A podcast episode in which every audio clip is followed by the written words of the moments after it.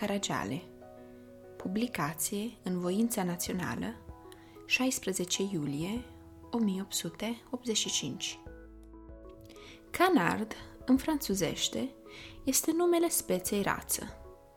Aplicat poi la gen, înseamnă rățoi. Pe lângă aceste înțelesuri proprii, cuvântul canard mai are și un al treilea, figurat, când atunci înseamnă o știre de senzație născocită, o scărnitură gogonată a unui jurnal.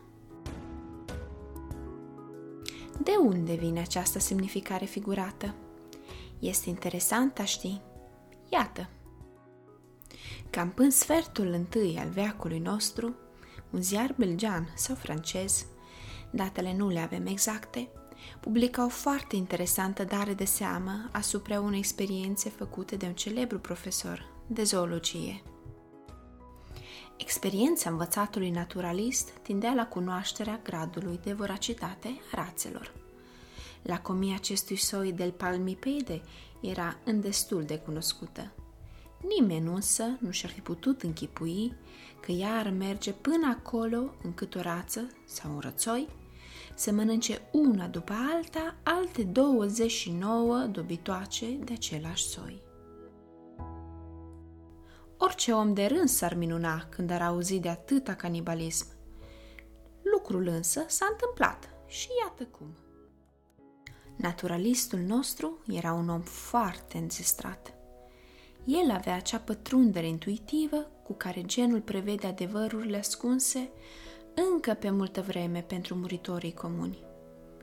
El poseda acea putere de a vedea departe și limpede în intimele adâncimi ale naturii, puterea cu care Newton a smuls taina dintr-o rază diamantului și ne-a spus, cu aproape două veacuri înainte de a o putea constata noi înșine, că diamantul nu este altceva decât cărbune. Astfel, savantul naturalist presimți gradul aproape incalculabil al voracității rațelor și, pentru că el era mai fericit decât Newton, deoarece avea mijloace de experimentare asupra obiectului de cercetat, luă fără întârziere 30 de rațe bine crescute, adică nu bine educate, sunt ființe incapabile de o bună educație, ci bine dezvoltate ca corp, și le închinse într-un țar pe toate la un loc. Acolo le dete hrană din destul, așa încât să nu poată birui niciodată mâncarea. Când văzu el că rațele sunt cât se poate mai îndopate, le taie deodată tainul și le lasă vreo câteva ceasuri fără mâncare. Trebuie să fi fost o măcăială grozavă. Protestorile lor devenind nesuferite, el deschise ușcioara țarcului. Rațele se repeziră să iasă. Experimentatorul puse mâna pe cea de întâia care scoase capul, o trase afară și închise ușcioara repede la loc. Pipă rața, o cântărește în mâini și rămâne foarte mulțumit. Până aici lucrul pare foarte comun. Care burghez, cuvântul e la modă, nu hrănește cu o grijă mai mult decât părintească niște ființe hotărâte a fi victimele voracității lui? Ce este oare vestita artă, cu care să fălește mai ales vremea noastră de astăzi, arta creșterii vitelor?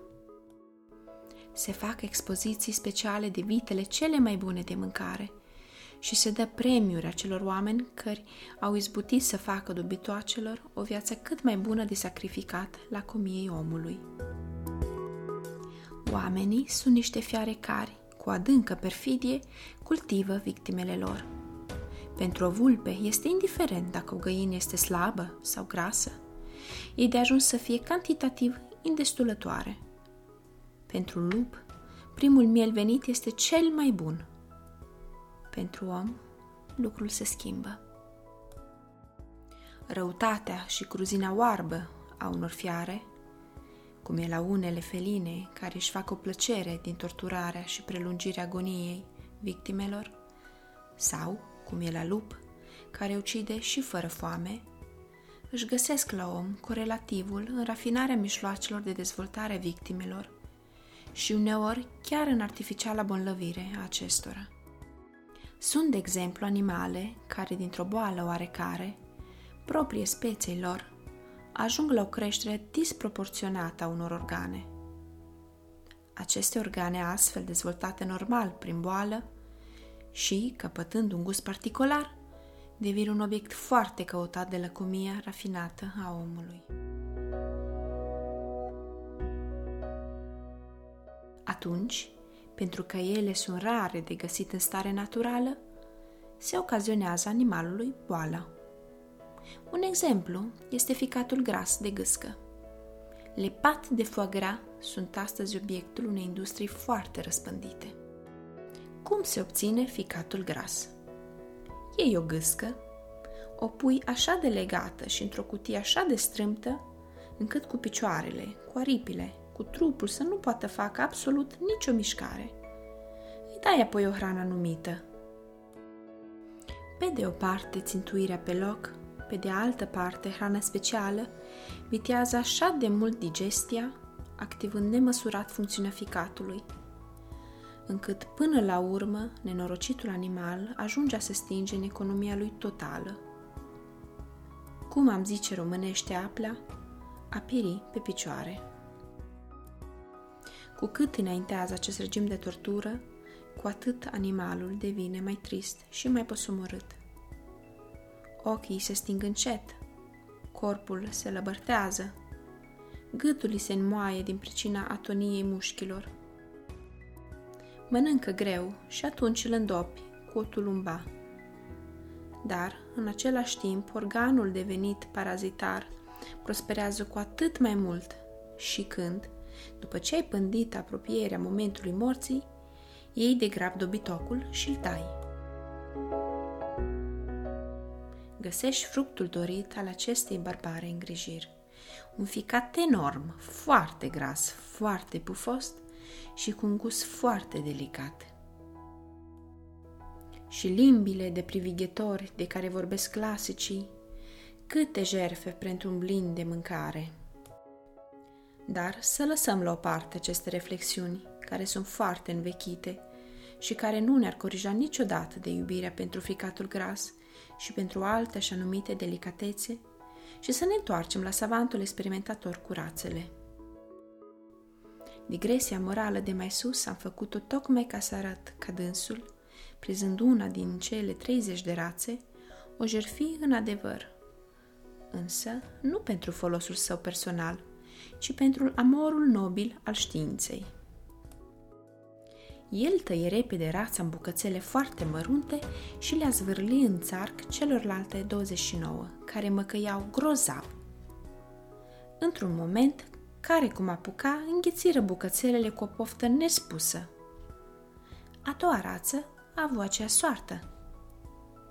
Cele 28 rămase în țarc o înghițiră în bucățele apoi alta fu victima celor 27, apoi încă una înghisită de celelalte 26 și așa, câte una tăiată și aruncată celorlalte, numărul scăzu mereu.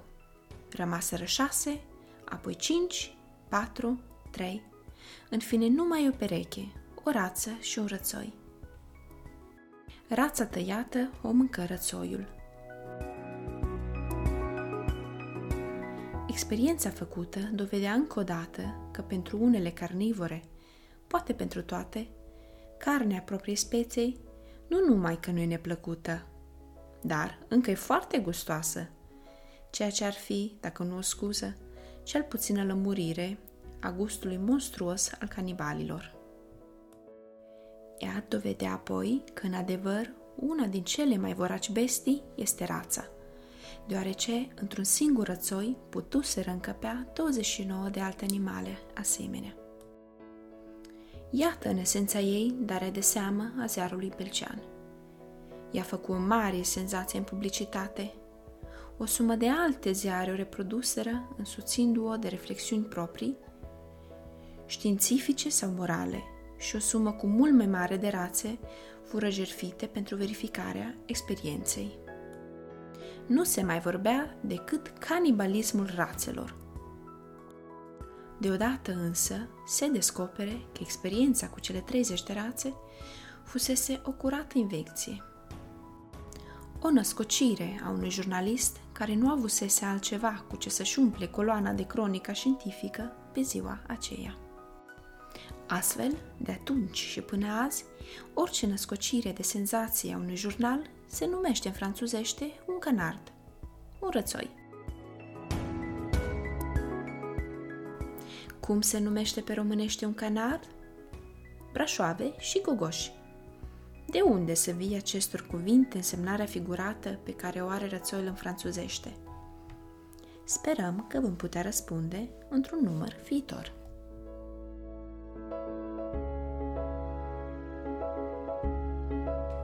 Schițe de viață.